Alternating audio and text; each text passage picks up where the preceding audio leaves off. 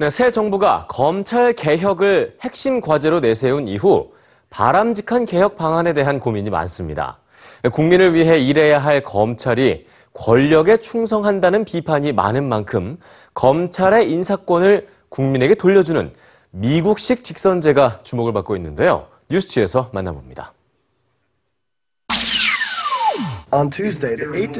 지난 4월 미국 필라델피아에서 열린 한 토론회입니다. 토론에 나선 8명의 참가자들은 모두 검사인데요. 이들은 필라델피아의 검사장을 뽑는 선거에 나선 후보들입니다. 그리고 한 달 뒤에 치러진 주민투표로 시민권 변호사인 레리 크레스너가 검사장으로 당선됐는데요. 그는 공정한 사회를 만들겠다고 강조했습니다. 미국에서는 4년마다 각 지역에서 주민들이 직접 주 검찰청장과 지방 검찰청장을 뽑는 검사장 선거가 치러집니다. 검사장 직선제는 여타 선거와 크게 다르지 않습니다. 여러 명의 검사가 후보로 등록해 경선을 펼치며 선거 운동을 한 뒤에 주민 투표가 치러지죠. 선거 기간 동안 지역 주민들은 인터넷에서 후보자들의 정보를 확인할 수 있고 지역의 언론들은 후보로 나선 검사들의 능력과 자질을 검증하는데요.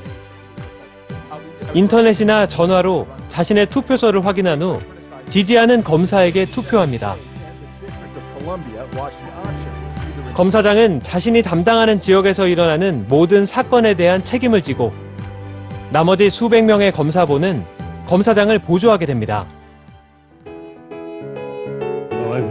뉴욕의 명 검사장으로 알려진 로버트 모겐소는 2009년 90살의 나이로 은퇴하기까지 35년 동안 무려 9번이나 당선됐습니다.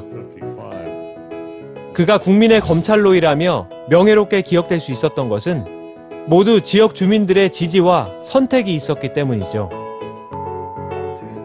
검사장 직선제는 시민이 참여하는 직접 선거를 통해 능력과 자질이 검증된 인물을 선출하고 유권자의 뜻에 배치되는 검찰권 행사를 예방할 수 있다는 점에서 긍정적인 평가를 받고 있습니다.